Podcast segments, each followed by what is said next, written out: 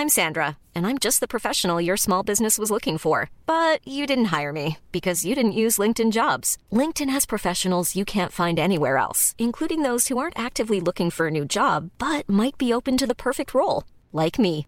In a given month, over 70% of LinkedIn users don't visit other leading job sites. So if you're not looking on LinkedIn, you'll miss out on great candidates like Sandra. Start hiring professionals like a professional. Post your free job on linkedin.com/people today. Mom deserves the best, and there's no better place to shop for Mother's Day than Whole Foods Market. They're your destination for unbeatable savings, from premium gifts to show-stopping flowers and irresistible desserts. Start by saving 33% with Prime on all body care and candles. Then get a 15-stem bunch of tulips for just $9.99 each with Prime. Round out Mom's menu with festive rosé, irresistible berry chantilly cake, and more special treats. Come celebrate Mother's Day at Whole Foods Market. When you're ready to pop the question, the last thing you want to do is second guess the ring. At Bluenile.com, you can design a one of a kind ring with the ease and convenience of shopping online. Choose your diamond and setting. When you find the one, you'll get it delivered right to your door. Go to Bluenile.com and use promo code LISTEN to get $50 off your purchase of $500 or more. That's code LISTEN at Bluenile.com for $50 off your purchase. Bluenile.com code LISTEN. Här, I Sverige får man inte skryta om det, men det var mycket pengar in. Eh, Som jag inte, jag har ald- aldrig sett så mycket pengar in i hela mitt liv. Jag hade jag ju bild i boken som jag högar med kontanter eftersom att han, han ska, Jo, för du tog inte... Du tog... tog inte kort. Tog inte Jag har aldrig haft riktiga kompisar innan.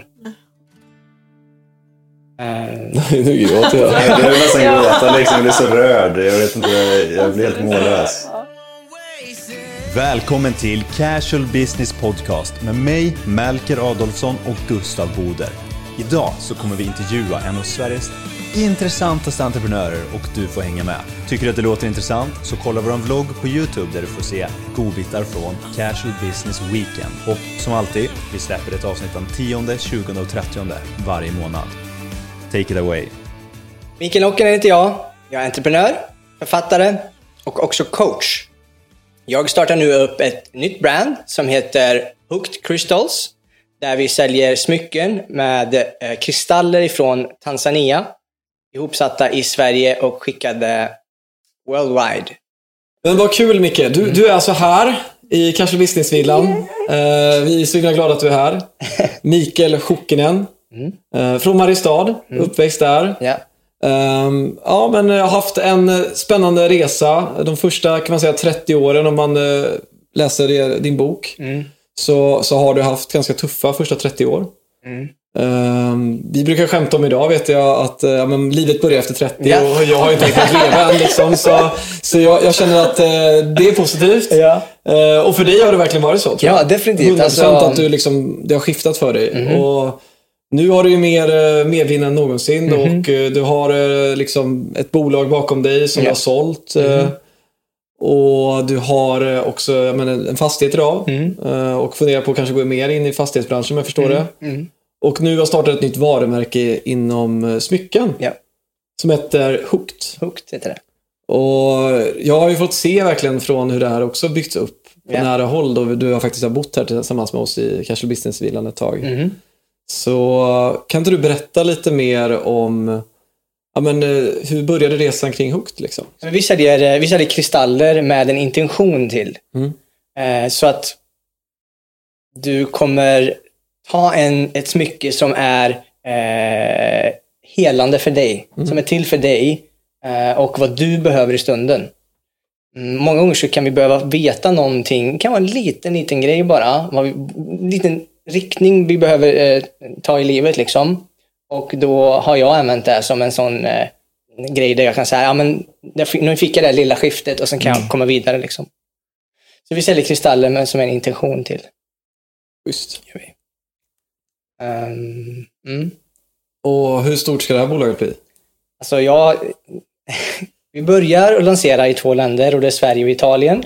Jag tänker ju, jag vill ju sälja på hela världen. Ehm, vill jag. Jag vill bara samla ett jättecommunity liksom. Ehm, Community för... för människor då som, eh, som, kanske sitter, eller på något sätt sitter i samma situation som jag har suttit i. På något sätt där man är, eh, man kanske är lite förvirrad. Eh, Man kanske inte vet vart man ska ta vägen. Och man eh, vet inte riktigt vad man ska göra. Och många gånger då så, så löses ju de problemen av tydlighet. Och desto Just mer det. tydlighet du får, desto lättare blir det för att ta nästa riktning. Mm. Eh, Och vad behöver du för tydlighet? Du behöver någon typ av information Mm. som klarar ut dina inre liksom, konflikter Just det. på ett eller annat sätt. Ehm, Så folk som vill växa och som vill framåt och ehm, ja, är öppna på livet. Är ny, ja, Det här communityt kommer alltså vara för dina, de som köper smycken. Exakt, De får ta del av det här communityt. exakt. Okej. är tanken då. Mm. Men varför Sverige och Italien? Det här visste inte jag om. Nej, jag, det, här, det här bestämde jag precis nyligen när vi sitter och gör... Okej. ehm, så satt vi och... eh, var, var börjar vi? Och så tänkte jag så här, var börjar vi? Och sen så bara dök det upp i skallen.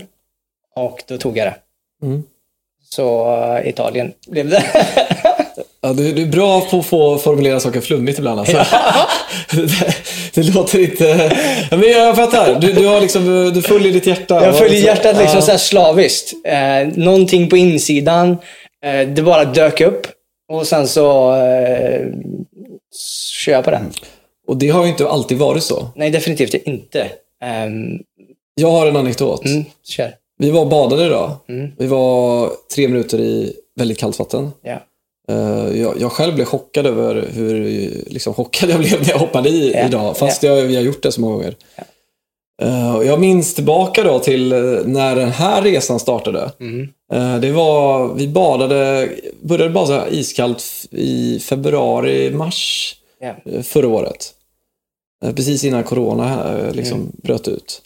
Och då var vi badade och eh, du klarade knappt 10 sekunder Nej, det- och skrek konstant Mm. och sa att ja, men mina fötter och ben Mm. krampar. Och Ja, så det, har- jag känner att det, är ju bara på det sättet har det hänt mycket eh, kring liksom intentionen Mm. Ja. versus kontroll. Liksom. Ja, exakt. Oh, så mycket. Mm, och eh, n- någonting, det är klart att man ska sätta bildligt vart man vill och vart, vart, sen vart man ska. Men sen så bara följer jag så här det här på insidan eh, slaviskt typ. Och då många gånger så hamnar jag i situationer där jag inte kunnat räkna med. För många gånger så, om jag vill... För, mig, för mig låter det här lite farligt. Eller jag skulle kunna tänka mig att många som lyssnar också tycker det här låter lite, men herregud.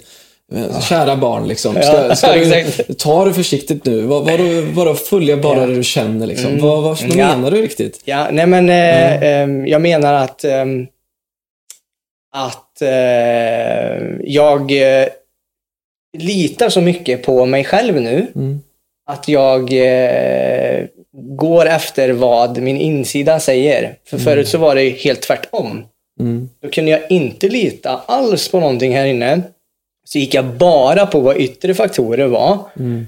Och vad alla andra ville eller vad, hur det såg ut och vad man trodde var bra. Och då fick jag ju alltid bara neg- Smärta, liksom. smärta. Och det var mina 31 år, typ, där, där det bara var smärta och där jag försökte lösa då liksom. Så nu har jag bytt taktik. Så här bara. Och så, så går jag på det här. Och många gånger så, så fattar jag inte i stunden. Och sen i efterhand så bara, ja, det var ju klart att det var så. Det du menar helt enkelt är att du gör det du vill. Det du känner är rätt. Ja, exakt. Och för dig är det nog en stor grej. Jättestor. Ja. Superstor. För Jonas är uppväxt i Mariestad. Mm. Där man har va- alltid varit någon, liksom, tror jag. Mm, jag är precis. uppväxt här i Lidköping, som vi sitter i just nu, i den här stan. Och jag, jag tror jag flydde den här staden ganska snabbt. Mm. Av den anledningen. Omedvetet. Liksom. Ja. Det var nog ett klokt drag. Ja. Det, det gjorde inte jag. Vad är det som gör att man fastnar kanske i en småstads, ska man kalla det mentalitet, som du gjorde? Mm. Vad, är, vad, vad tror du är anledningen till att man gör det? Mm, rädsla. För vad? Eh, för det man inte vet om. Okej? Eh, och att inte... Att, vara- och att vara ensam, tror jag. Det var nog mina grejer. Att, att man hamnar... Så man vill helt enkelt passa in Ja, för att inte bli ensam? exakt. Är inte det typ basic stuff för människ- mänskligheten liksom. Ja. Det tänker jag är en ganska så här. Ja, men, vad, vad brukar man säga? Överlevnad. Ja, men en överlevnadsinstinkt som den här primitiva hjärnan eller kanske det vi har inprogrammerat i oss själva. Liksom. Ja, exakt. Typ att om du inte är accepterad av flocken så kommer du dö. Typ. Ja, exakt. Eh, Det är den värsta känslan du kan känna då. Liksom. Ja, du- Så då har du tränat, eller då är din hjärna tränat på att liksom ge dig väldigt mycket negativitet kopplat till Ja. att kanske bli utstött. exakt. Ja, och det, det vill jag ju liksom inte då. Och vad är det för negativa konsekvenser som sker då kanske i en småstad menar du? Som, Mm. Ja, men- som du kanske råkade ut för? Ja, och då, då gör man ju eh, saker för att andra ska tycka om en. Eh, och man försöker passa in där, där man kanske egentligen inte passar in. Och man gör saker som man kanske egentligen inte vill göra. Många gånger så gjorde jag ju massa grejer som jag egentligen inte ville göra. Men jag Men gjorde... bara för att om, din omgivning skulle du tro gillade dig mer då? Exakt. Så du gjorde egentligen bara något för att imponera eller för att liksom få Ja. bekräftelse? Exakt. Och det, det var inte det att de sa till mig att jag skulle göra någonting, utan det var ju bara i min skalle.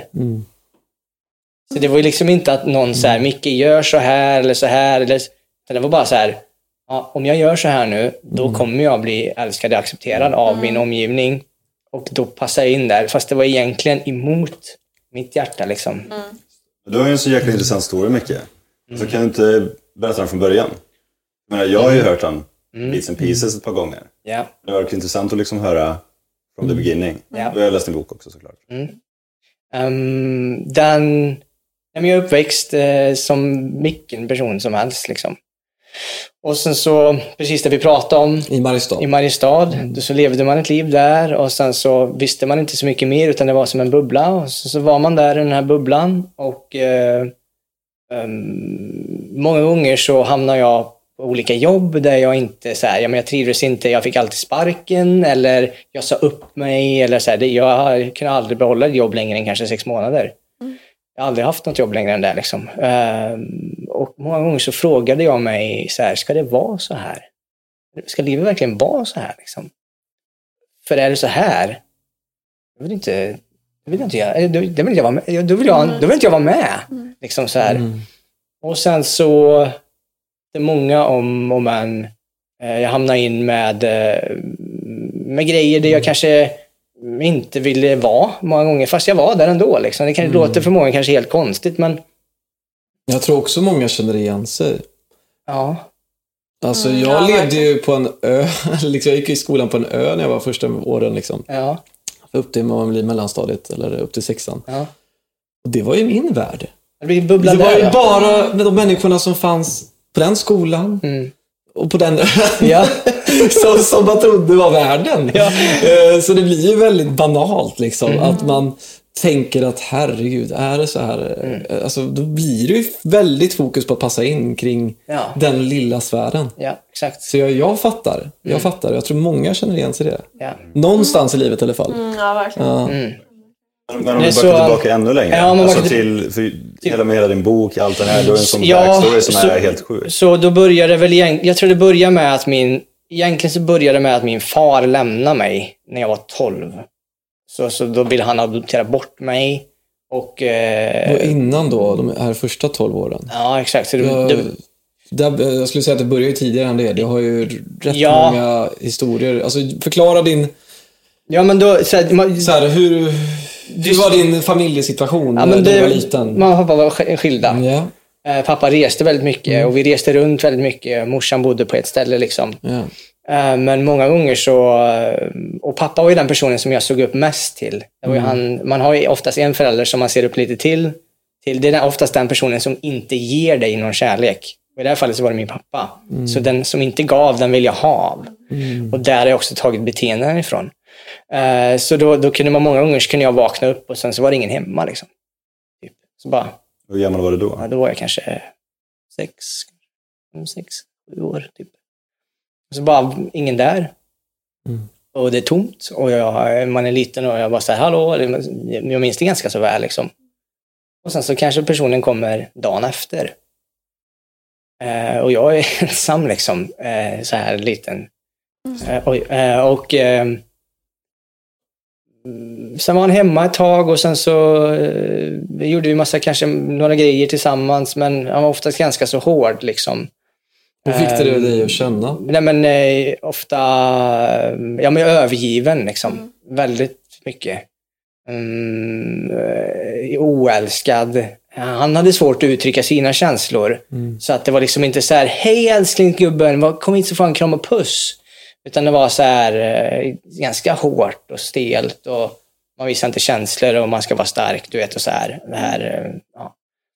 och, och jag då som är ganska så känslig som person, förstår jag ju nu, har ju varit hela mitt liv. Men det var bara att jag har ju lärt mig att inte vara det. Inte visa känslor. Inte visa känslor och vara tuff och Inte stark. be om hans Inte- kärlek, Nej, inte exakt. någonting.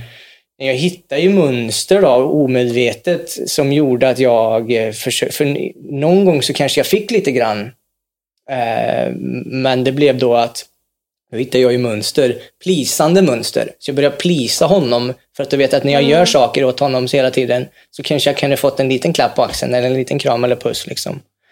Och de här beteendena tog man sig med sig liksom i, i, vidare sen. Och så började man plisa alla andra. För att om jag plisar alla andra, ja men det är så jag har gjort med min pappa. Och då fick jag ju faktiskt lite grann. Så då började jag göra det med alla andra. För att då kommer jag ju kunna få lite grann det med. Ha- Har du något minne Mm. som du minns än idag som tror, du tror kan ha påverkat dig väldigt mycket? Mm. Eh, ja, just när det kommer till... Eh, mm, ja, men jag har nog flera minnen som... Mm, många gånger så bara kan han ju försvinna liksom. Eh, där... Har du något scenario du kan beskriva? Ja, men jag vet, det, det första som kommer upp nu egentligen, det är ju i, han, i ett sovrum. Eh, och det är typ eh, gatan bredvid där jag bor nu, i ett hus där vi bodde i ett sånt där flerbostadshus. Liksom, och så vaknar jag upp i han, då sov jag i hans säng. Och jag vaknar upp och solen skiner. Men det är ju ingen hemma. Och jag, hallå, går runt och kollar och så här, och det är ingen där liksom. Jag har också något scen- scenario där, där, jag, där han sitter liksom och vi ska äta mat. Och han, han är en väldigt så här, hälsosam människa. Käkar liksom så här jättemycket grönsaker och sådana här saker. Mm, Men ett scenario var då där han kanske eh, tvingade i mig mat tills jag spydde till exempel. Typ sådana här konstiga grejer liksom, där eh, han fick för sig grejer att du sitter kvar tills du har ätit och nu äter du upp det här. Mm, så försöker man som barn äta någonting och sen så bara kommer det upp liksom av ren reflex. Eh, sådana ganska så här, det sätter sig. Jag minns, jag minns ju det som att det var igår. Liksom. Mm, och eh, han var aldrig våldsam eller någonting. Men det psykiska våldet. Ja, men det där är ju, det där är ju rena tortyren nästan. Det, alltså. det, det är ju, eh, abuse heter det på engelska, men jag vet inte vad det blir på svenska. Det är ett, ett psykiskt eh, Misshandel. misshandel liksom, eh, som är ganska så jobbigt. Jag vet att jag ringde till morsan någon gång och eh, då fick mamma liksom så här, ja men ta maten, eh, lägg det i en på gå och hämta en liten plastpåse, lägg maten i påsen, gå ner, kolla så det inte är någon i trappuppgången, gå ner, sen, ja, och sen så tillbaka, ja, gå ner och gå ut och släng maten i soptunnan utanför och säg att du ätit upp maten.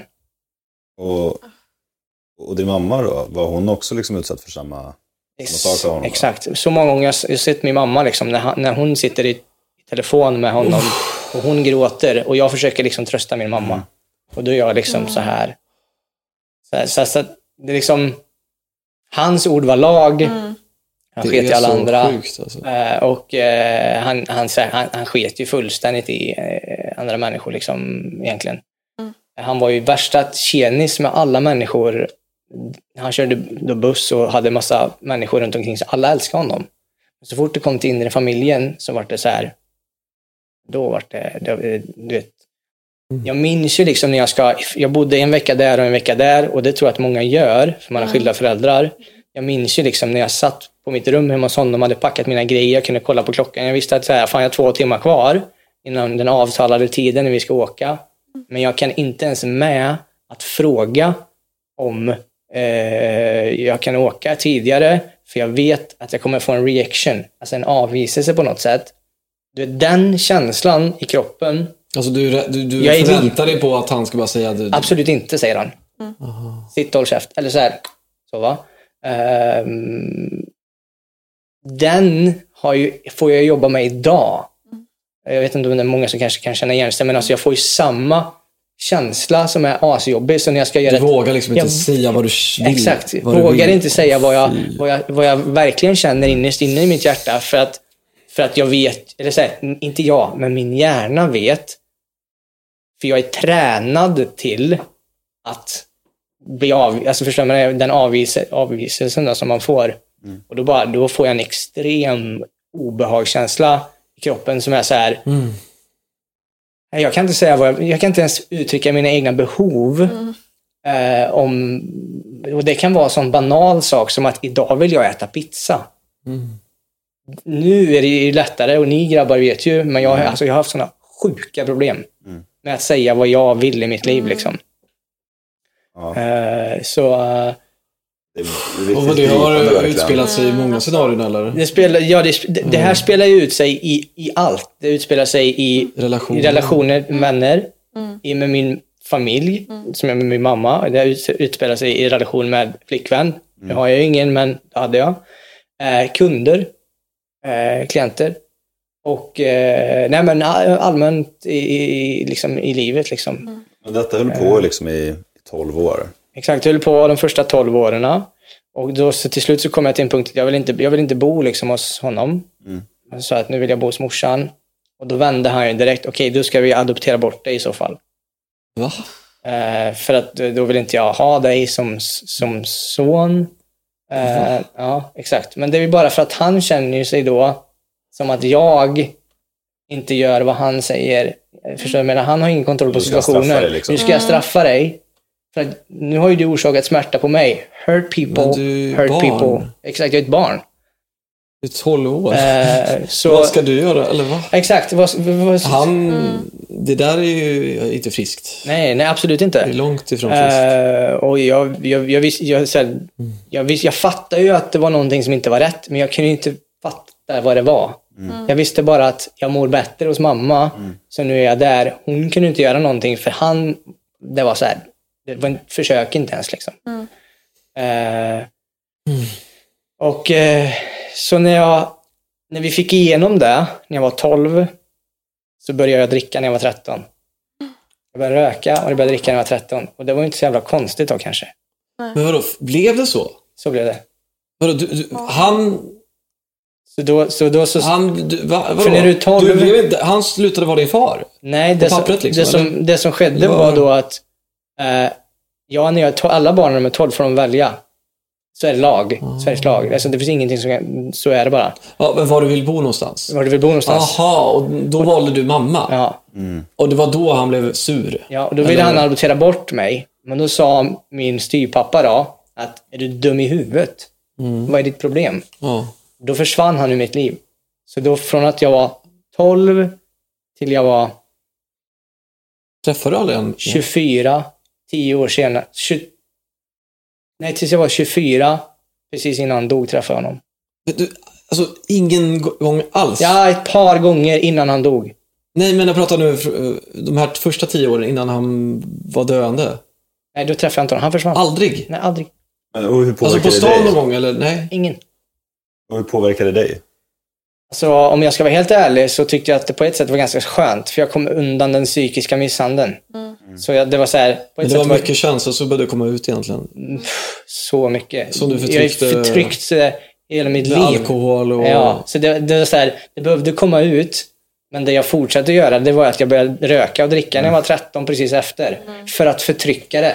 För jag hade, jag hade ingenstans att göra av det. Ja, men då hittade jag ju alkohol och det är ju dämpande. Du vet när du ska dra ut en tand förr i tiden så drack du alkohol för att bedöva. Alkohol bedövar och jag hittade ju alkohol och jag började, jag började tokdricka liksom. Eh, det var ju ganska enkelt för mig för då, då, då, då flydde jag ju mina egna känslor. Och det var enda sättet jag, hitt, jag visste. Så varför sluta med ett vinnande koncept? Det var ju ganska så enkelt för mig liksom. Då var du liksom 12, 13, 14 år. Ja. Och, men hur var du som person då liksom? Idiot. Jag, var- jag, var ju, jag har ju blivit som honom. Så jag var ju... Jag var ju hurt people, hurt people. Alltså jag sårade ju andra människor då. Alltså jag var, jag var ett, jag var ett sånt, ursäkta, fucking jävla svin. Jag var elak mot människor. innerst inne är jag värsta Bumbibjörnen tänkte jag säga, men värsta krambjörnen liksom. Eh, men eftersom att jag Men hade... den, för, den fanns inte. Nej, den mycket fanns inte. det fanns inte liksom. Det var helt... eh, Men du, var, du var ett fucking asshole liksom. Ja, jag var, jag var, jag var, jag var svinig liksom. Eh, och det enda man brydde sig om då, det var ju liksom så jag kunde få lite pengar till sig, tanka moppen då när jag var 15 kanske. Och eh, dricka liksom. Men jag började langa alkohol när jag var 14. Va? Så då köpte jag då vin utav en, en kille som köpte det från Tyskland. Och sen köpte jag det för kanske 5 kronor litern och sålde det för 35 kronor litern. Och sen så åkte jag och langade liksom vin till oss då när vi drack. Liksom. Så började egentligen min entreprenörgärra när jag började, när jag började langa alkohol. Liksom. Eh, Jag hittade ett sätt att, eh, att ge värde till folk på ett sätt. Fast det var ju inte lagligt, men jag Men vill det ju var ju också också den dricka. enda omgivningen du hade. Liksom. nej, jag hade det, och det jag, var ju ganska destruktivt, men Ja. du visste ju inte heller något. Nej, nej, nej, det, jag- det, det är liksom det som är problem, största problemet skulle jag säga när man växer Mm. upp. Är att den omgivning man omringar sig om, eller liksom, det blir ju ens universum. ja, exakt. Det blir ju ens allt. Mm, I, speciellt i tonåren eller ännu yngre. Liksom att, att du vet inte så mycket mer. Så att, alltså, vad, vad, ska man säga, vad ska man skicka med folk? Alltså, jag tror Mm. man behöver verkligen Alltså som förälder försöka förklara att vänta nu, det, det finns mer än den här staden. Det finns Mm. Mer än ja. de du har träffat och dina vänner. Och på något sätt konkret öppna upp den tanken Ja, tidigt. exakt. ja För definitivt. det, det, det är så svårt den här. Så jag tänker Mm. inte bara så här, di- din story är väldigt lik min i det här att man är så låst Mm. i mindset och man är så pressad. I, jag, liksom, jag hade en ö som jag trodde var liksom hela världen. Ja, exakt. och du hade den här staden, de här, om, den här omgivningen. Och jag tänker liksom, om någon har sett Snabba Cash nu, Mm. eller liksom det här mycket man snackar om kriminalitet i förorter. Ja. Tror jag beror på samma grej. Exakt samma sak. Att, att man tror, man ser eh, kanske en som är äldre än en och har, åker en snygg bil, Mm. har, är framgångsrik, ser ut så ser det ut som att han mår bra. Men han har liksom kanske langat och mördat sig fram. Liksom. exakt. Eh, och vi, man måste hitta nya förarbeten, nya vägar, nya Mm. sätt att, att känna att det finns en mening. Ja.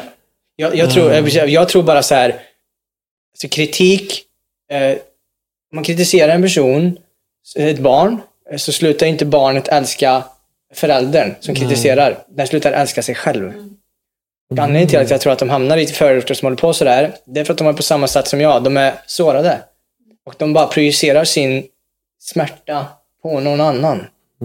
Eh, Och sen så reagerar någon på det och sen så, ja men din, ditt pucko säger han, ja och så sårar du en person och så sårar du tillbaka. Sen så bara går det som en pingismatch fram och tillbaka liksom. Eh, Så jag, jag, jag anledningen till att jag gör det jag gör idag, det är för att jag ser hur kraftigt läkande det är. När du på riktigt läker de sakerna från ditt förflutna och hur livet kan bli absolut fantastiskt liksom. Ehm, men ehm, och det, jag, jag kommer troligtvis brinna för det resten av mitt liv. Så det har blivit min största gåva på ett sätt. Min absolut största drivkraft. Och hade jag inte haft den här smärtan så hade jag heller inte förstått människor idag som jag kan göra. Jag kan ju förstå exakt vart människan befinner sig, vad de känner, vad de tänker, vad de går igenom. Och så kan jag guida dem igenom saker och ting som ingen annan kan. Liksom. På grund utav att jag ser det som idag som att min pappa har gett mig en gåva. Liksom. Han gav mig ett bootcamp. Där så här, Micke, du har ett higher purpose, du ska göra någonting i ditt liv och du behöver bara gå igenom de här sakerna först. Det låter ju hemskt att blamea honom för alla de här sakerna. Men det var, om, när jag vände på det nu, så var det så här, jag fick värsta gåvan.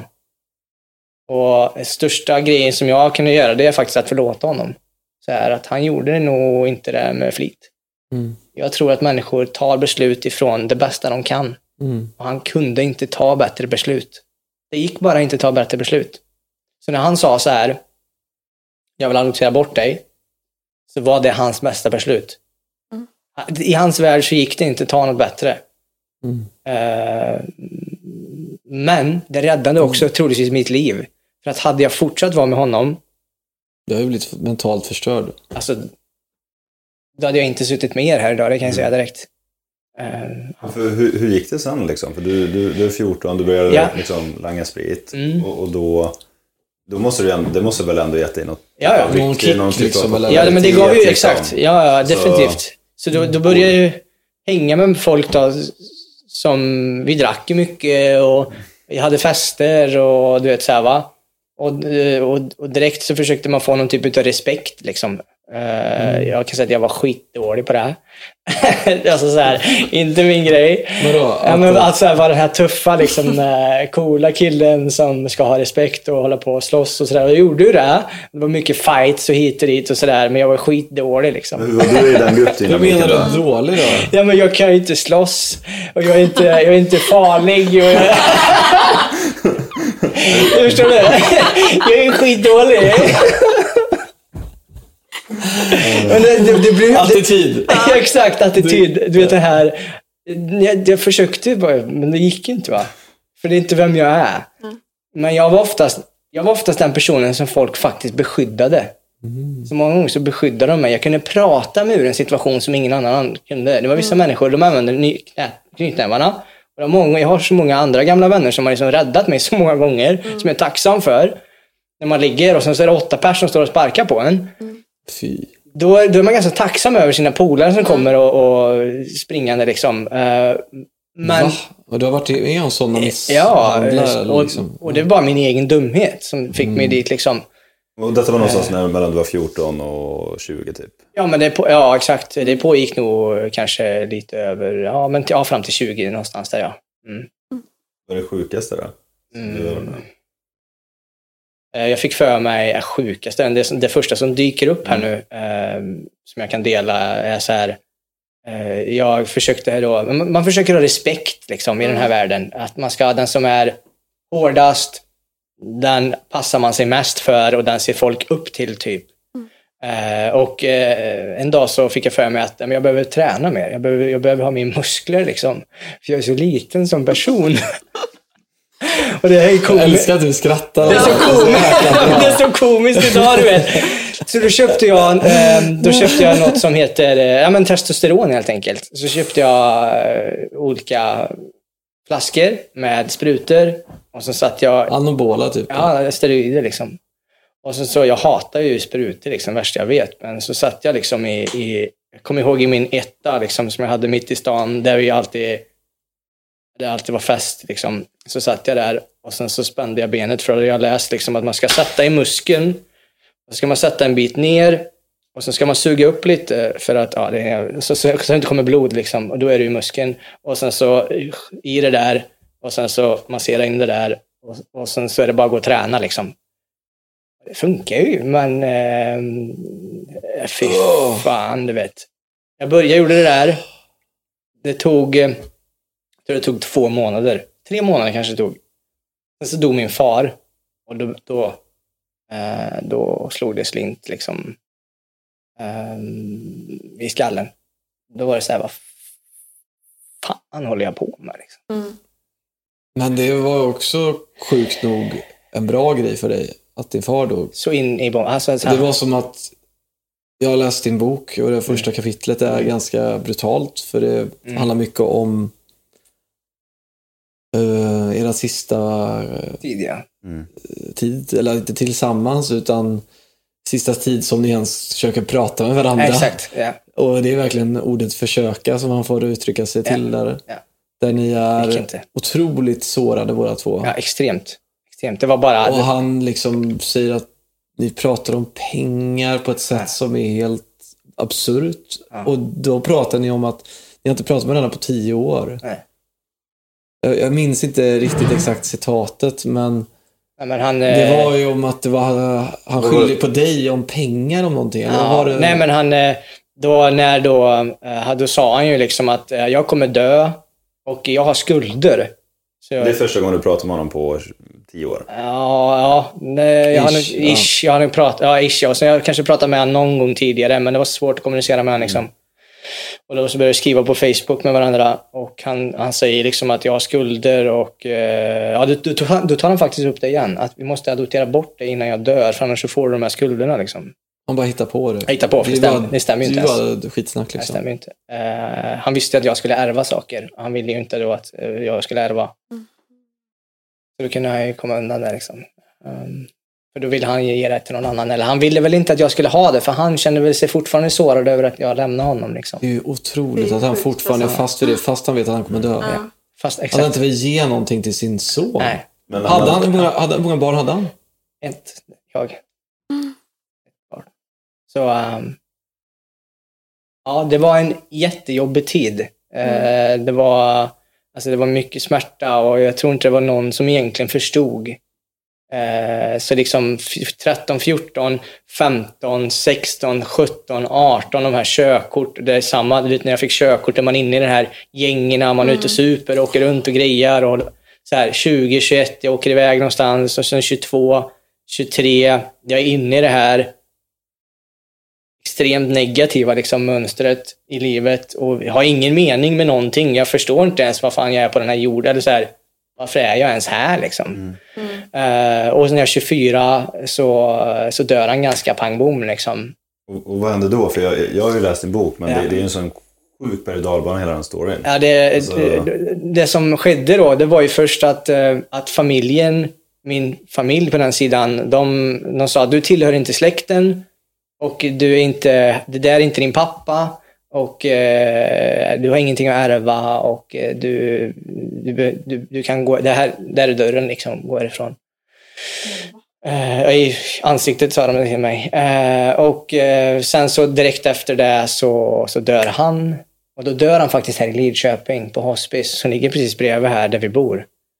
Eh, och ehm, jag, dagen efter hans död så står jag, kommer ihåg, eh, står eh, då i, i mitt ex lägenhet som bor i en etta som vi bodde i. Jag var pank på den tiden, jag hade inga pengar, liksom, eh, broke, jag hade inget jobb. Jag, jag le- levde på existensminimum.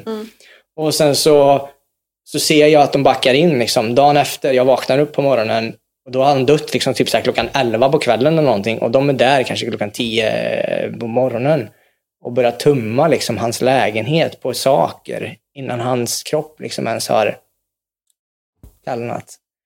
Och jag står där och eh, du vet när, när, jag tror att när du möter döden då händer det någonting här inne. Du tar inte livet för givet än- längre liksom. Och helt plötsligt då, så först har han dött. Plus att jag, då, då känner jag att hans grejer, men det är ju mina grejer eftersom att han är min pappa. Och jag ska egentligen ärva de här sakerna. Så det som egentligen slår ut först, är, jag ringer ju polisen och grejer och ingen kommer, ingen hjälper mig. Jag står där. Jag har någon typ av inre liksom panik. Jag kan inte uttrycka vad jag känner, vad jag vill, mina behov. För det, har vi- förstår men det är ju redan för, förtryckt från att jag är ett litet barn. Så jag står där och jag försöker i, i desperat, de, de- desperat liksom, Desperation. desperation göra någonting. Jag kan inte göra någonting. Alltså det var sån extrem... In, jag har aldrig känt så mycket smärta i hela mitt liv. Aldrig någonsin. Och efter det här... Efter, ja, ja, ja, nej, det gjorde jag inte. Det var det jag inte gjorde. Jag grät inte. Jag bet ihop. Varför, varför tror du att du inte grät för? Eh, Chock, tror jag, eller någonting. Var du fortfarande liksom helt closed off till dina känslor eller? Jag var ganska så avstängd då. Ja, det var, ja, det var, ja. Jag grät nog inte första gången. Jo, jag grät på begravningen gjorde jag. Eh, mm, men det var så mycket att ta in. Så att det, var mer, det var mer ilska. Sorg är ju i botten, blir sen ilska. När man visar ilska mot någon så vet man att den, den är ju ledsen, men man vill inte vara sårbar. Och därför då eh, så visar man ilska istället. Så jag var ju mest arg. Och då skapas ju den här grejen att jag ska jäklar mig visa er. Den, den. Det var ju så här, det bara, Ja, tror jag. Lågan jag fick ju liksom. sån Ja. extrem inre drivkraft. Ja, det började brinna. Det började liksom brinna inom mig. Alltså jag skulle sätta mig i en boxningsmatch med någon så hade jag ju liksom bara, alltså du förstår, Ja. det är så, sån inre liksom grej som föddes i mig. Och i samma veva då så bor jag med mitt ex. Jag flyttat över till henne. Hon kom in i mitt liv precis samtidigt. Tack gode gud för henne. Alltså. Jag är så fruktansvärt tacksam, ska jag säga. Eh, till att hon ändå, även om fast inte vi är ihop nu så där, är så glad eh, över att hon kom in i mitt liv. Men eh, det jag kände där, det var så här att nu spelar ingenting annat någon roll. För nu har det värsta som kan ske, det har redan skett. Så nu kan jag göra vad som helst. Året efter gjorde jag min första miljon. Mm. Så det är så här. Det jag vill framhäva i boken till exempel, det är ju så här att det värsta som kan ske, kan också vara det, bäst, det bästa när du väl förstår och vänder det. Det blev ju att jag startade då eh, mitt första företag och jag, jag jobbar på ordentligt liksom. Eh, och eh, det är också tacksam för att jag gjorde det och att det kom till mig. Var din pappas död liksom vändpunkten på alltihopa? Ja, det var Ja. början på allt, hela liksom. Var det även det som gjorde att du vågade ta steget och bli Ja, företagare? ja exakt. Det var första upp... Jag, jag skulle säga att det är ett uppvaknande Mm. där jag får en sån extrem bitch-släp utav livet. Mm. Där jag är ut... Jag kan inte kontrollera situationen längre. Jag, jag kan inte göra någonting. Och när var detta liksom? När jag var 24, det var 2012. Samma år som Kristallerna? Ja, det var precis efter det så kom ju de här kristallerna in. Efter den här händelsen och det här hade lugnat ner sig lite så dök det här in i mitt liv av en slump, om man nu tror på slump. Mm. Det tror ju inte jag, men eh, för att på ett sätt så var jag ju extremt lost. Mm. Jag gick ju bara på ren ils eller så här, ja, ilska liksom. Mm. Jag har gjort en story där om eh, någonting som hände där. Vi, det var säkert precis vid den här tiden. Att, ja, men du bodde i en lägenhet, Mm. och säkert din, ditt ex. Ja. Där då. Ja. Och att eh, ja, men, och du, du lag mobiler. Mm. Det var det som var grejen. Ja. Och att du hade så mycket folk som sprang i trapphuset. Att eh, din hyresvärd och mer liksom tog ner dig i källaren, ställde dig mot väggen och sa vet att du langar knark. Ja, ja. Det är sant. Det är sant. Vi hade så mycket, jag, hade så mycket, jag hade precis börjat här med, med telefonerna. Och, um, och på den här tiden får man tänka att då fattar ingen att man kan laga telefoner. Det finns inte ens i folks huvuden att du ens Ja, kan det tidigt laga. alltså. Det är så tidigt. Att Men det är liksom, när fick du den med att alltså, börja laga telefoner? precis efter min pappas död. Eller precis. kom liksom- Jag hade, Mitt ex tappade hennes, eh, sin telefon och jag sa jag kan laga den, så. och då gjorde jag det. någon gång bara klarat? Nej, Liksom? men jag gjorde första försöket, fixa den liksom. Och, ja, men det är helt, jag plockade isär en iPhone, ingen hade plockat alltså förstår du det här? Vem fan plockade isär en iPhone? Då, då på den tiden, de är extremt komplexa, ska du veta. Ja, ja, det förstår jag.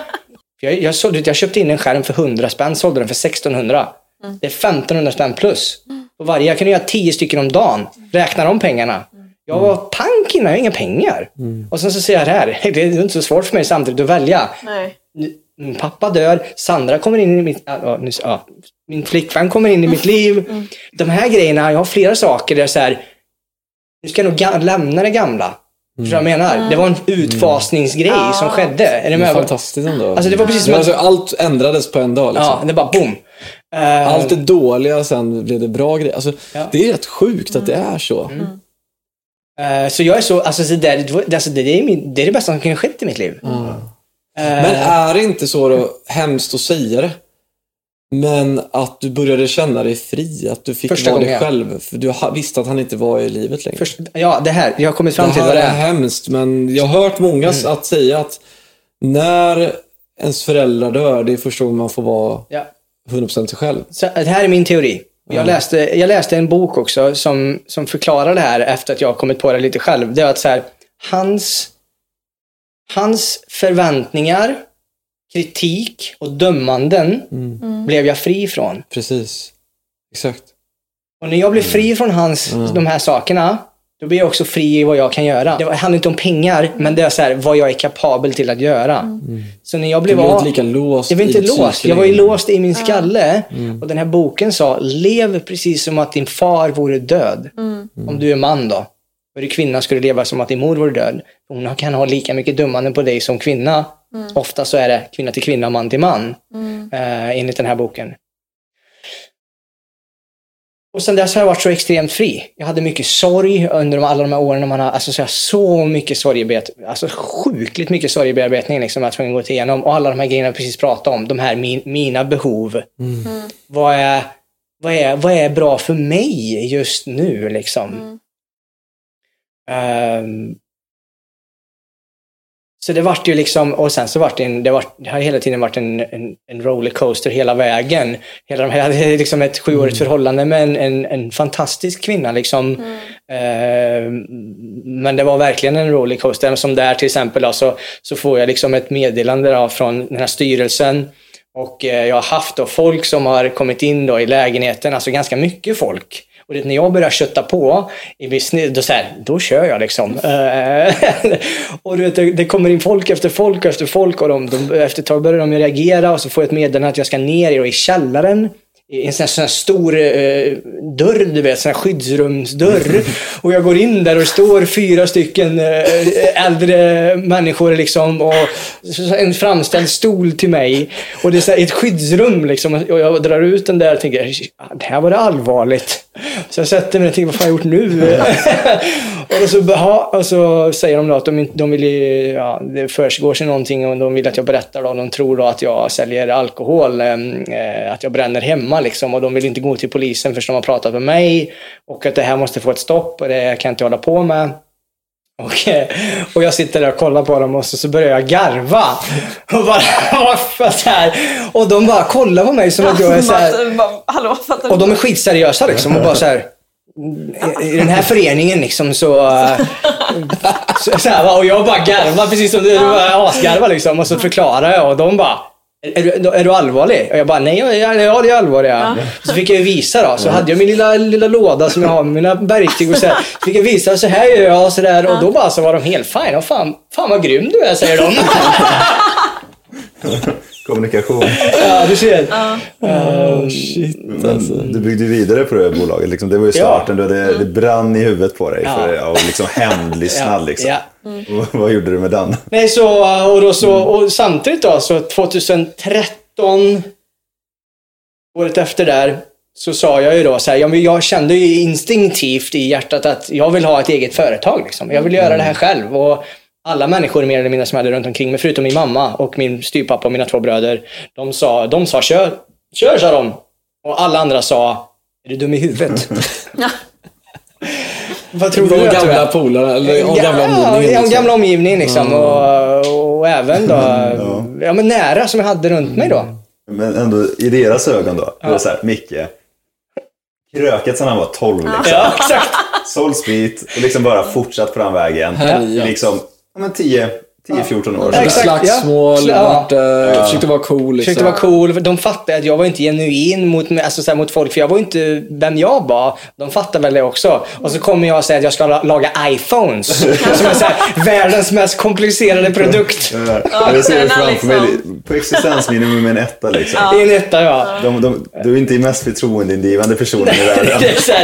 och folk bara skakar på huvudet. Men jag känner instinktivt, jag ser ju vilka pengar först och främst jag drar in. Så, så för mig är det så här, Ding, ding, ding. ding, ding.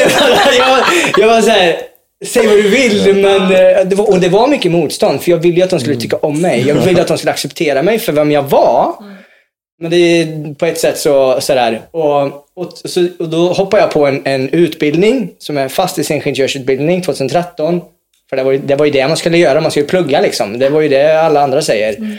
Och sen hoppade jag på den här utbildningen och, och lagade telefonen under samma period.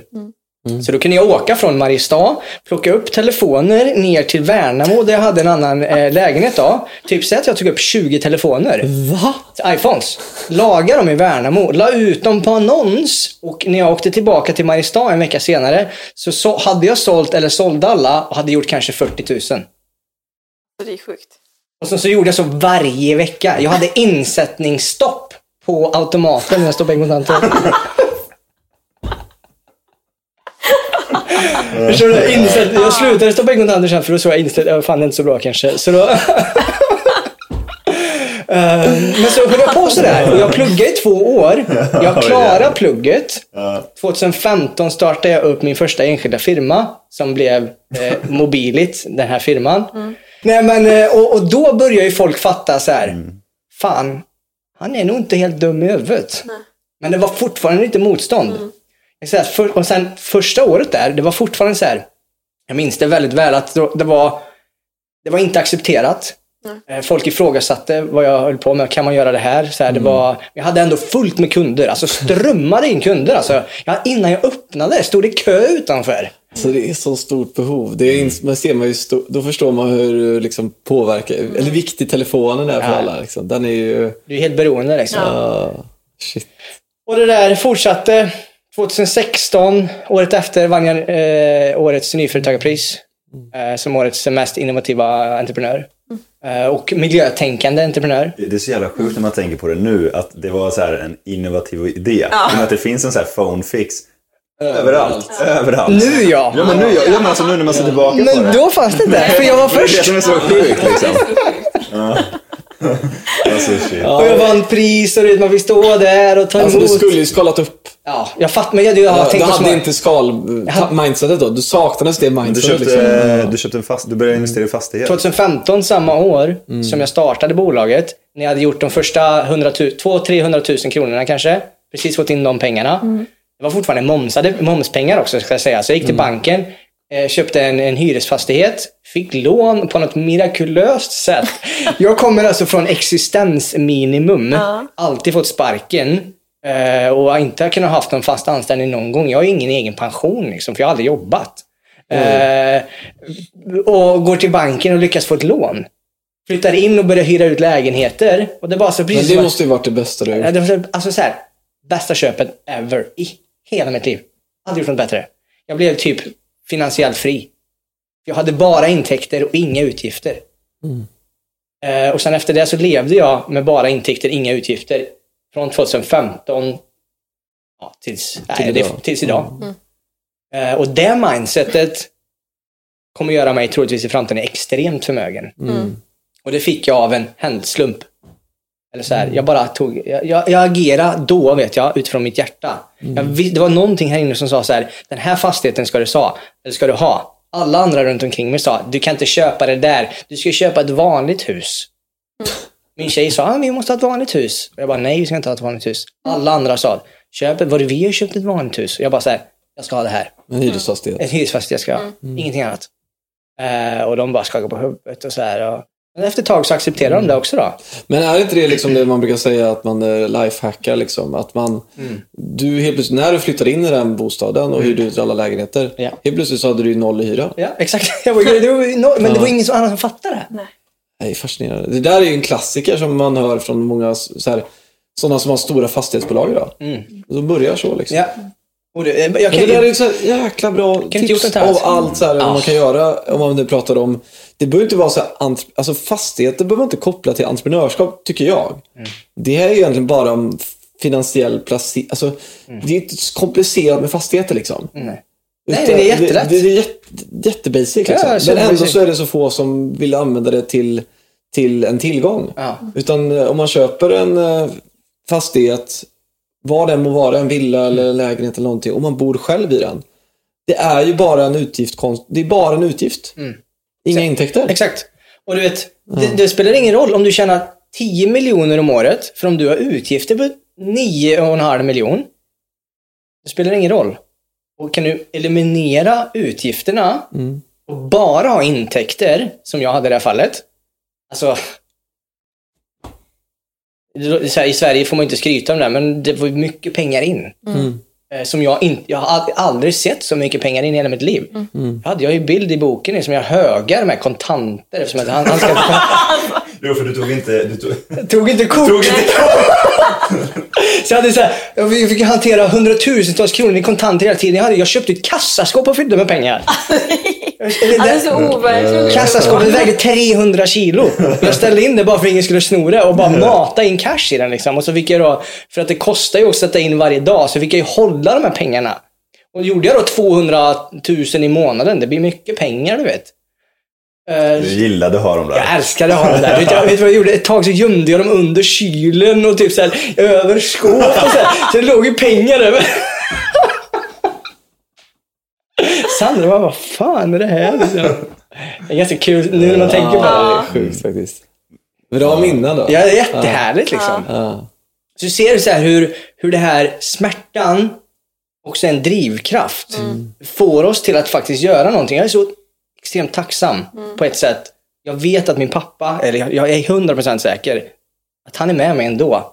Och jag, säger, jag har en annan relation till han som är bättre än vad jag hade när han var i sin fysiska form. Eh, Otroligt fint att du, så- att, att du säger så när han aldrig gett dig något egentligen. nej, nej, nej, exakt. Det har inte gett mig någonting. Men när kom den liksom insikten och liksom förändringen? Att du började se på ett helt annat sätt? Liksom? Det tog tid kan jag säga. I, I början så var det ju ilska, det var ju Ja, sorg ja. som, jag, som jag gömde. Mm. Och den, det satt ju i ganska länge. Första gången Ja, du, som jag... du, var, du, du, du var ju förbannad på honom. Jag var asförbannad för att han hade betett sig som ett svin. Mm. Jag har inte fått någonting. De tog ju alla grejer. All, all, jag skulle fått en halv miljon, alla pengar, alla Mm. saker. Jag fick ingenting. Jag har två bilder på honom, typ. det enda jag äger. Mer eller mindre. Vi tömde hans lägenhet sen till slut. Eh, men det var bara skräp, typ, mer eller mindre. Så jag var ju så här asförbannad. Det värsta av det värsta som kunde ha hänt. Min pappa har dött. Jag har inte fått ärvt någonting. Min familj har lämnat mig. Och eh, jag är pank. Jag har inget jobb. Ingen tycker om mig. Jag förstår vad jag menar. Så här, all, jag, jag, Botten botten var verkligen nådd. verk- Sådär, va? Och ehm, ilska var där ett tag. Men storyn när det verkligen började, när jag, första gången som jag faktiskt släppte bitterheten. Det var så här, lång historia kort, men det var en kvinna som började hälsa på mig överallt. Random på stan, flera gånger. Och jag var så här, jag drack och höll på att knarka, var full och sådär mycket. Ehm, och hon hälsade och hälsade och hälsade. Jag tänkte, Vem är den här kvinnan liksom? Och sen så statt uppe på den här tiden, jag var lite rökt, är lite full, går in och ser den här kvinnan stå vid ett sånt här runt bord och kolla på mig. Och jag bara, vänta nu. Hon bara, hej. Och jag bara, vem är det här? Tänkte jag. Lite full, den var lite vågar man. Så jag går fram och bara, så här, vem, vem är du liksom? Och vad vill du mig? Hon bara, jag heter så här och så här och jag är medium. Din pappa behöver prata med dig eh, och vi behöver snacka. Och så sa jag, ursäkta? Va? Min, min pappa är död. Vad, vad är det du står och säger? Hon bara, ja det är just precis därför vi behöver prata, sa hon. Och jag bara, och jag, jag visste inte vad jag skulle säga. Jag stod där, men samtidigt så ville jag ju kommunicera med min pappa, för att jag hade inte kunnat kommunicera med min pappa, och han har dött. Och enda vägen att kommunicera med min pappa vid det tillfället, det var ju ja, enligt henne, via henne. Så jag bara, okej, sa jag. Hur gör vi? Hon bara, jo, vi ses hos dig den här dagen. Pang, då kommer jag hem till dig. Och jag bara, okej. Eh, går hem. En vecka senare. Jag höll på, jag är, jag är rädd. Jag håller på att skoja då med mitt ex om det här att ja, men hon kan väl spå mig, den här spåtanten, och liksom om det är så här oh oh, oh, oh, hit och dit. Och eh, då har jag en polare med. Och precis när hon kommer så ringer det i hans telefon. Och eh, det är någon som säger att du måste komma till det här jobbet eh, nu. Det var en söndag vet jag. Han jobbar inte vanligtvis. Han bara, nej men jag ska göra en grej här. Nej, du måste komma nu. Det läcker in på ett tak. Han var snickare. Han åker iväg. Jag blir själv med mitt ex och den här spåtanten. Hon sätter sig ner. Hon bara, din pappa har pratat med dig. Och det är jävligt viktigt. Uh, och, och jag får typ gråten i halsen uh, nu, men även då. Och jag fattar inte, men jag förstod att nu kommer jag möta någonting som jag inte vet vad jag kommer möta. Sätter mig ner och hon börjar förklara liksom att din pappa vill inte att du ska vara bitter. Han vill att du ska leva det absolut det bästa livet du någonsin kan ha.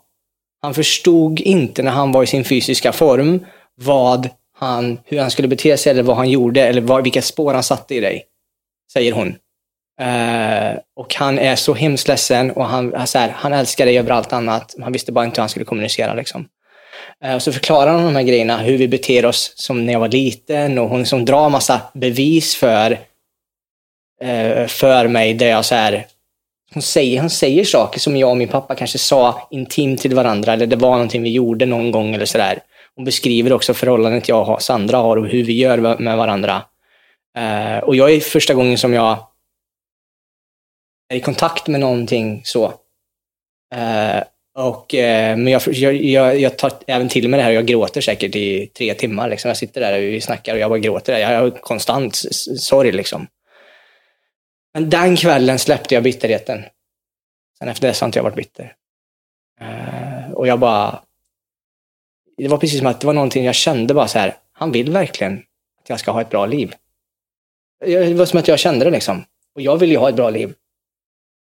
Så då måste jag ju sluta vara bitter. Och så sa hon att du måste minnas de bra stunderna. För han har även gett dig bra grejer. Och minns dem istället. Han visste bara inte vad han bättre. Ehm, och det var första gången som jag var i kontakt med ett medium. De kallas medium då, liksom så här. Ehm, och jag var helt chockad. Men jag släppte också bitterheten. Och det var då det liksom så här, okej, det hände grejer liksom. Uh, det hade också hänt saker i lägenheten som också var så här, folk idiotförklarade mig för. Det flög grejer in i väggen och lampor slocknade och gick av och brandlarm slutade och hit och dit. Och det var så här, och det hände bara när jag var själv. Mm. Så när jag sa till folk runt omkring mig att ja, men brandlarmet gick av klockan sju i morse, det var helt nytt och jag plockade det från hans lägenhet. Och sen så går mikron av och på flera gånger och den, eh, det flög in en telefon i väggen och folk bara Micke, nu är du, nu är du ute och seglar liksom. Jag visste ju vad, med, vad jag varit med om. Och då så menar hon på att han försöker få kontakt med dig. Men du lyssnar inte. För du är rädd, eller hur? Och jag var ju också livrädd liksom. Mm. Och efter vi hade haft det här samtalet så var det precis som att det bara hände aldrig någonting mer igen. Liksom. Det var helt stilla. Men Sandra var, eller mitt ex var med Mm.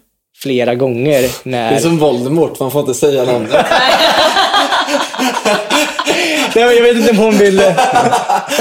Jag vet inte om hon vill vara med. Nej, hon är inget val. Sandra, jättefin kvinna. Eh, hon var med och såg. Flera gånger hörde de här mikron. Bling, bling, bling. Det bara plinga i mikron som att du av på, av på, av på. Typ sådana sjuka grejer. Och vi satt där och bara, vad fan är det som sker liksom? Och jag bara såhär, tack! Jag är inte galen. Hon bara, nej jag hör ju också. Och jag bara, ja. Och så typ springer vi fram till köket och kollar och så bara sista plinget. Pling! Och jag bara kollar på henne och bara, tror du mig nu eller? Hon bara, nu är det någonting som är konstigt liksom. Ehm, men sen efter den här första gången, Alltså, så- Allting. Det är som en, jag vet inte, det är som en berg och dalbana i rymden. Det är Ja. liksom, ja, jag, har, alltså, så jag, har, såna, jag, har, jag kan sitta i flera dagar och berätta om sådana grejer. Och det sjuka i i det här att det har varit så svårt för att jag har ju ingen då som har, jag har ju sagt det här, jag, vet, jag minns jag sagt till min låtsasfarmor och farfar eller jag har sagt det till någon annan släkting eller sådär och de bara skakar lite på huvudet liksom så här. Så ja. Var det lugnt här nu. Ehm, så, det, så det är så många Ja. grejer liksom. eh, och då, fick jag, då har jag också fått ännu mer revanschsug liksom. Tjäna ännu mer pengar, göra ännu mer... eh, Och jag har alltid velat göra gott för människor, det är det jag brinner för. På riktigt, så och jag tror det vi har alla samma. Vi vill göra gott för andra människor. Ehm, och, och på ett sätt så blev det ju en revansch liksom, när man startade bolaget och gick bra och det snurrade på. Liksom, och sen även har sålt det och gå, vid- kunna gå vidare. Liksom.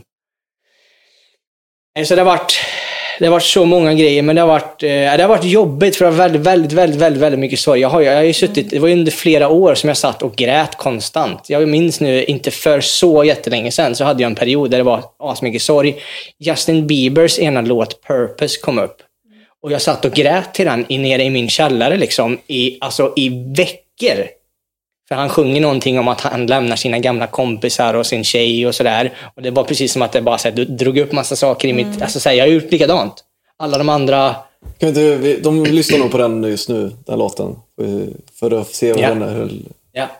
Lyssna på vad han sjunger.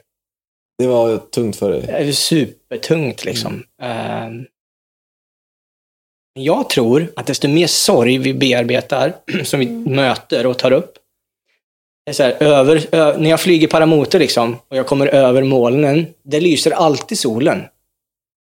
Så även om det är storm här nere, så är det alltid sol ovanifrån. Och jag tror att det är samma sak med känslor.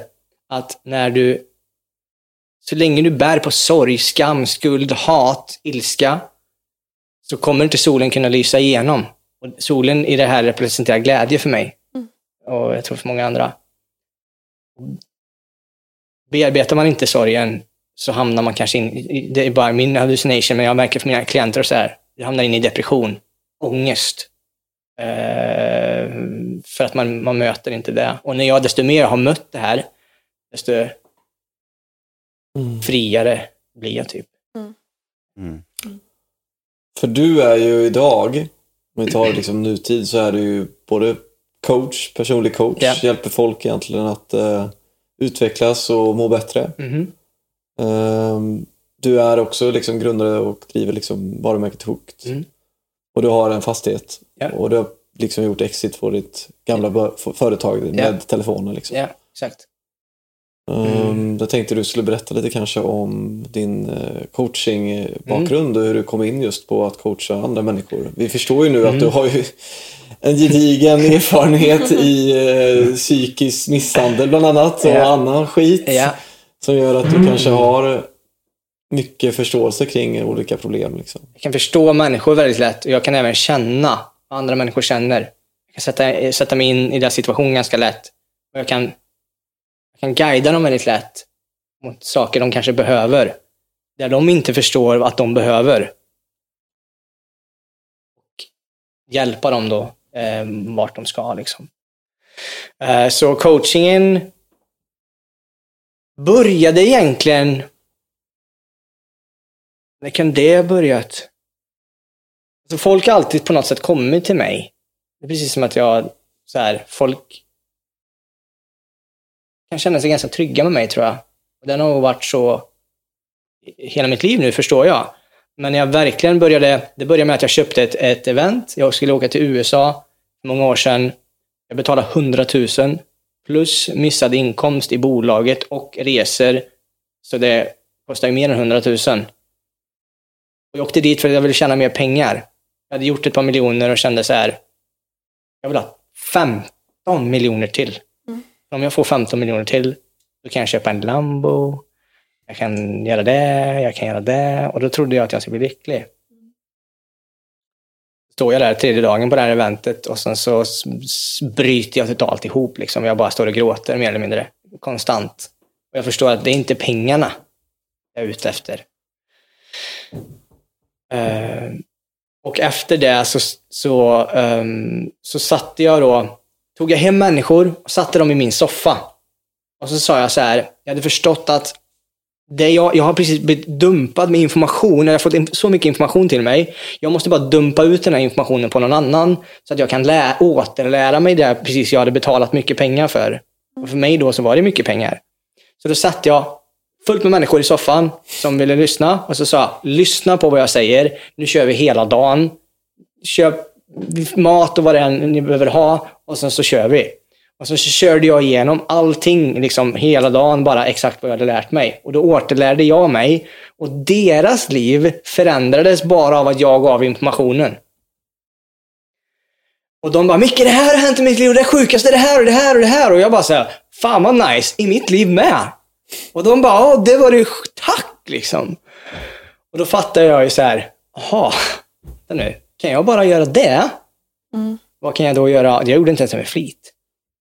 Ehm, sen så åkte jag på massa, jag har varit på då, nu på 16 sådana här event, plus kanske 10-12 andra event runt omkring. Så jag har gjort massa sådana här grejer och jag bara fortsatte sätta människor där. Till slut så började jag ta hem människor. Bara på lite på skojs skull. Då tog jag då hem mitt ex kunder, hon gjorde så naglar. Tog jag hennes kunder och började snacka lite med dem när, när de satt och gjorde naglarna. Och sen så började vi djupdyka på deras problem.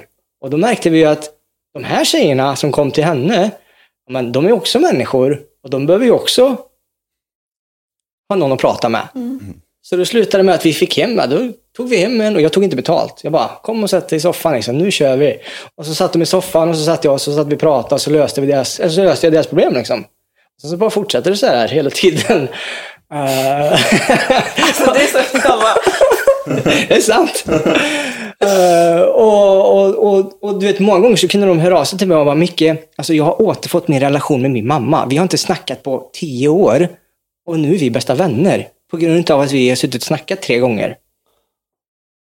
Och då var det så här, det var precis som att jag, jag fick en drog. Tänkte att du bara kör någonting i armen så här och du bara, och det var så här, Det ja. var, var, var skönt att få eh, andra att liksom utvecklas. så extremt skönt. Eh, sen dess har inte jag kunnat sluta. Det går inte. Jag är hooked. det är därför det heter alltså, det är så bra namn. Jag är hooked baby. Ehm, och sen så började jag coacha, jag gjorde det gratis länge. Jag kunde inte ta betalt. Vem är jag till att coacha dig? Eh, vem är jag till att säga, men jag betalar själv för en Jag coach. har ingen utbildning. Jag har ingen bla, utbildning. bla, bla, bla. Det är bara massa Ja. bullshit va. Eh, och då hade jag skaffat mig en jättedyr coach eh, och jag betalade massa pengar och vi började, vi började jobba på mitt mindset.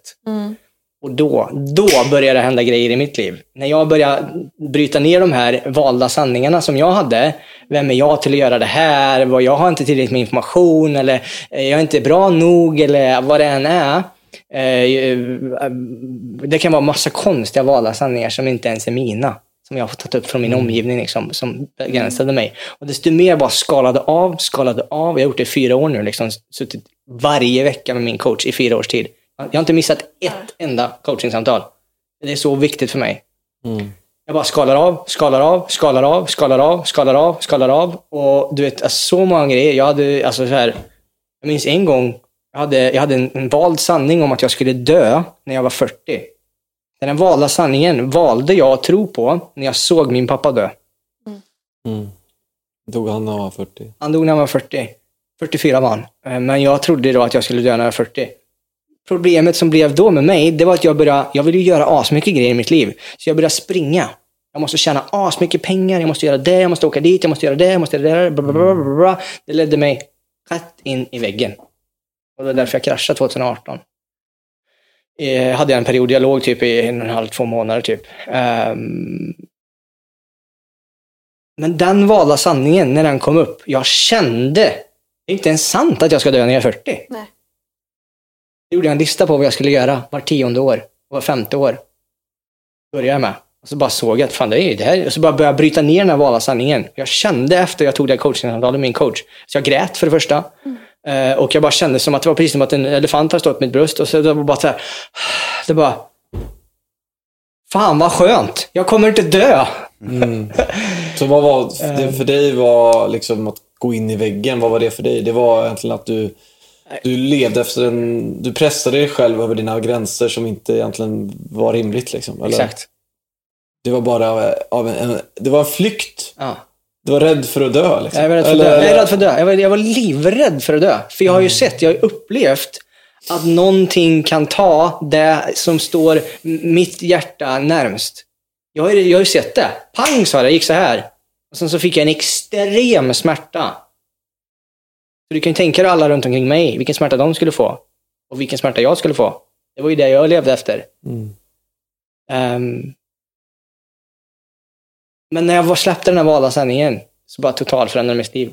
Ehm, en annan grej som var så här, jag fick till mig att jag skulle förlåta min, eh, min farmor då, i det här fallet, som hade tagit alla pengar och gjort de här grejerna. Och så här, vet, hon tog liksom hans telefon och hängde av honom alla, alla hans smycken bara för att inte jag skulle få dem. Typ så här, eh, sålde en lägenhet som egentligen jag skulle ha gjort, förfalska eh, namnunderskrift. Alltså så här sjuka grejer. Tog en dator, tog ur hårddisken ur datorn bara för att jag inte skulle komma åt informationen. Typ sådana grejer. Alltså den personen som jag i det här fallet var mest arg på, eller mest ledsen på, skulle jag säga. Det som var absolut svårast att förlåta. Fick jag för mig en dag eh, att jag ska ringa upp henne. Jag hade inte pratat med henne sedan eh, långt tillbaka. Och så ska jag be om, ska be om förlåtelse. Så ska jag förlåta, eller, jag förlåta henne. Och så ska jag säga att jag älskar henne. Och så ska jag säga att jag saknar henne. För det gör jag. Det, det är sanningen. Um, och sen ska jag lägga på. Så det jag gjorde var att jag satt, jag kommer ihåg det extremt väl. Jag satt i min säng, tog min telefon, jag svettades som händerna på den här tiden, eh, så här, min kortisolnivå, adrenalinpåslaget som jag hade. Mitt hjärta höll på att hoppa ur min bröstkorg. Jag, alltså så här, jag, bara, det bara slog, så, jag har aldrig känt det så slått så hårt i hela mitt liv. Jag tar telefonen, slår numret, jag kan inte trycka på grön liksom, så det, det går typ inte. Jag, jag sitter där, jag sitter säkert där i 20 minuter och bara kollar på telefonen. Hjärtat slår extremt. Efter ett tag så bara, nej fuck it, tänkte jag. Ringer, sätter upp telefonen. Och så hör jag tutar. Tankarna som går är så här, hur jag ser henne, hon är en sån här nummerpresentör, hur jag ser henne se vem det är som ringer. Och vad hon tänker, det är vad som kommer på min skalle. Jag hör, hon svarar inte som hon brukar göra, för hon ser att det är jag. Hon bara, hallå? Och Så säger jag, det är Mikael. Jag bara säga, förlåt, jag älskar dig, jag saknar er, jag hoppas att vi kan bli vänner i framtiden.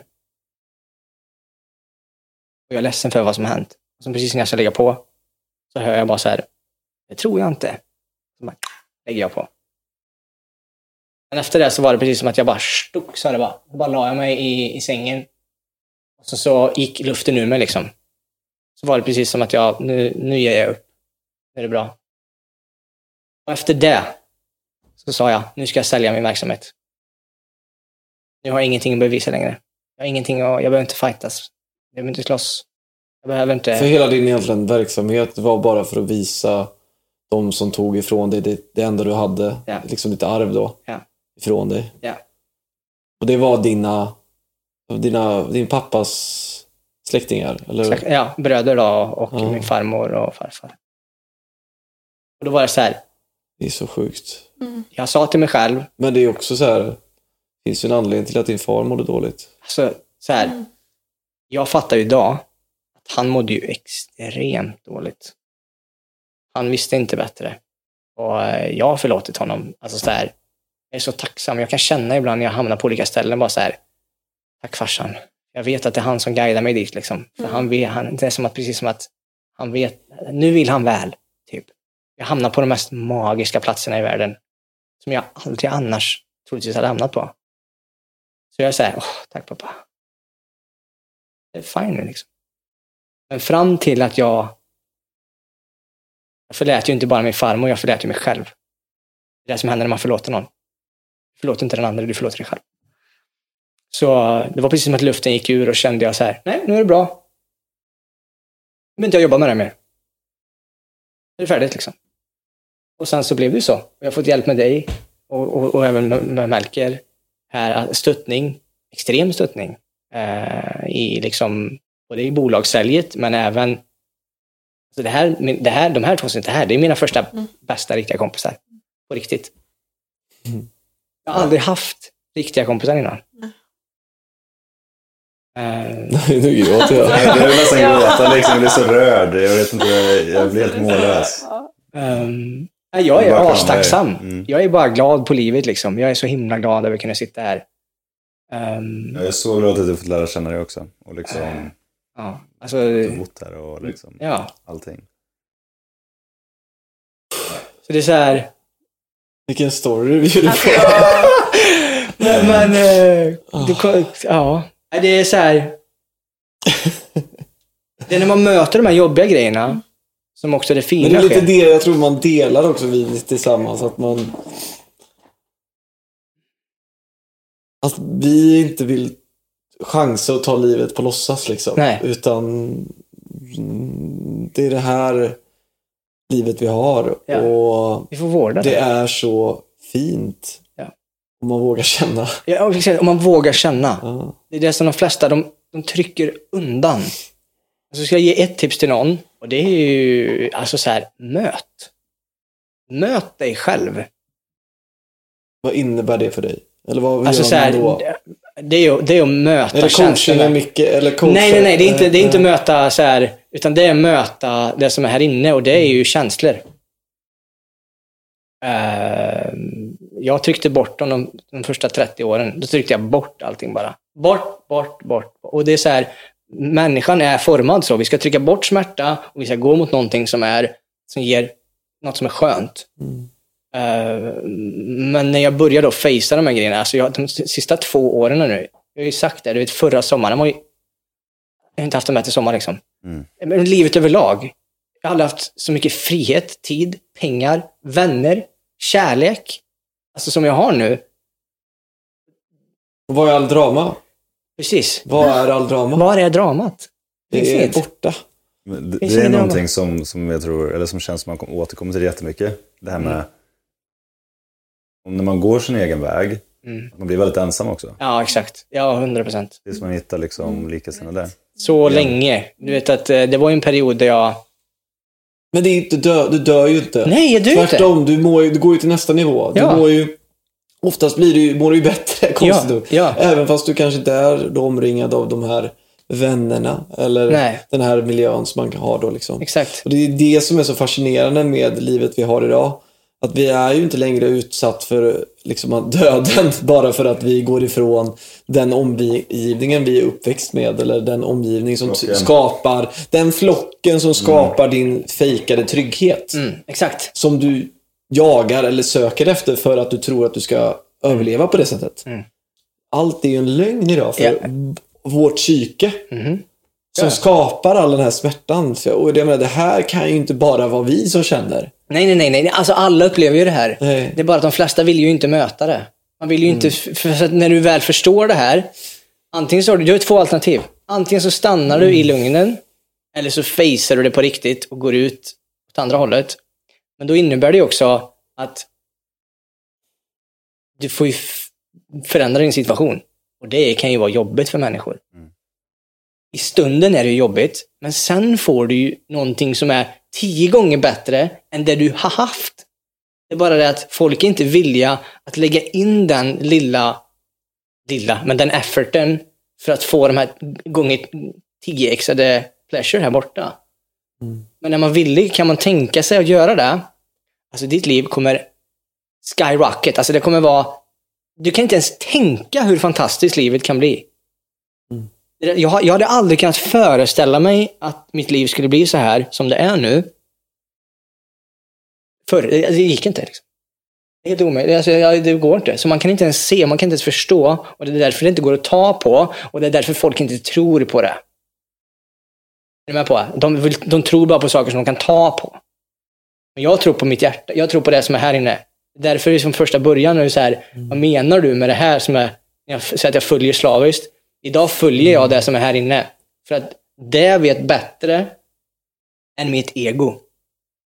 Mitt ego tror att den vet, fast den vet inte. Det är också eh, jävligt filoso- filosofiskt, men... ehm, Mm.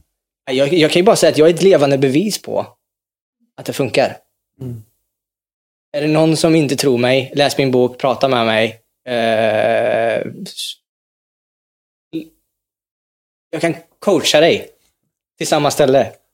Så får vi Det, se. det sjuka är att du har gjort så många fantastiska saker. Alltså vi, vi har inte ens liksom skrapat på ytan här. Alltså jag, jag och Gustav har ju hört sådana fantastiska berättelser. Så du har liksom varit med på, på Formel 1 nere i Azerbajdzjan. Ja. Varit och liksom snackat med deras, alltså presidenten för Ja. landet. Ja, exakt.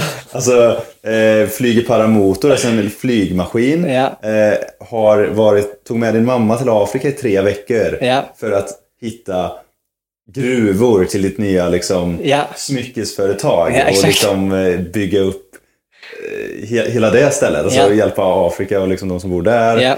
Eh, alltså, det är hur mycket grejer som helst som bara är så fantastiska.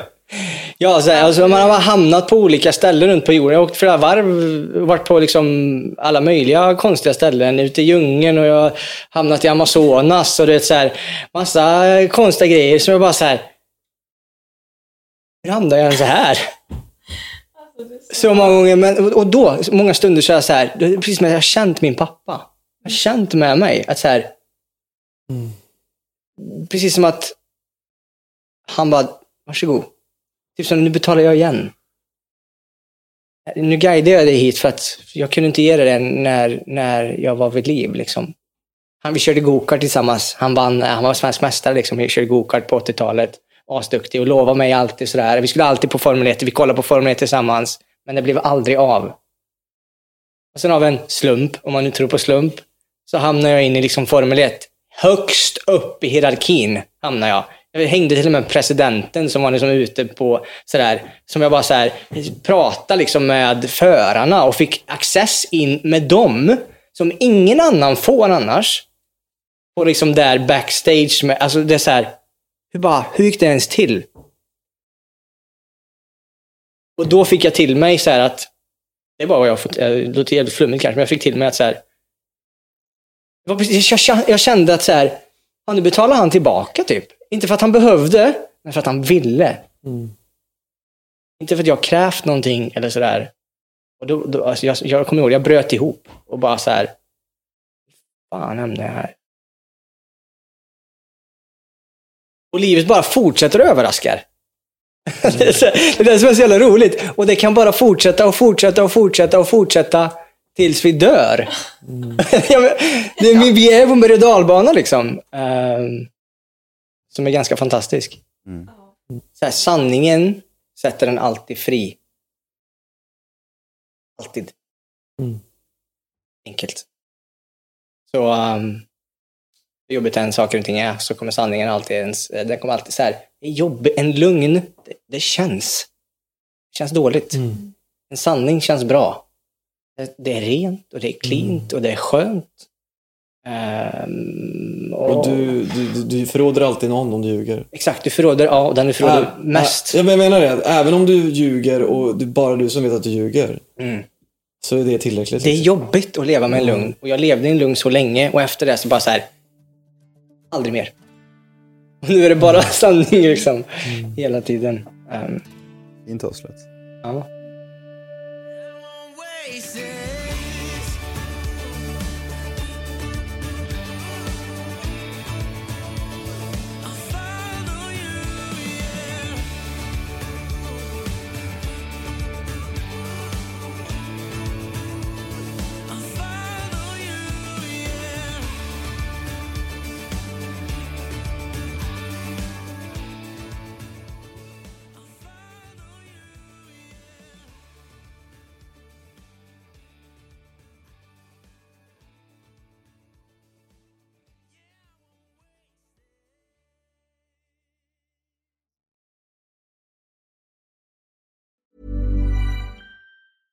Mom deserves the best, and there's no better place to shop for Mother's Day than Whole Foods Market. They're your destination for unbeatable savings, from premium gifts to show-stopping flowers and irresistible desserts. Start by saving 33% with Prime on all body care and candles. Then get a 15-stem bunch of tulips for just $9.99 each with Prime. Round out Mom's menu with festive rosé, irresistible berry chantilly cake, and more special treats. Come celebrate Mother's Day at Whole Foods Market. Here's a cool fact a crocodile can't stick out its tongue.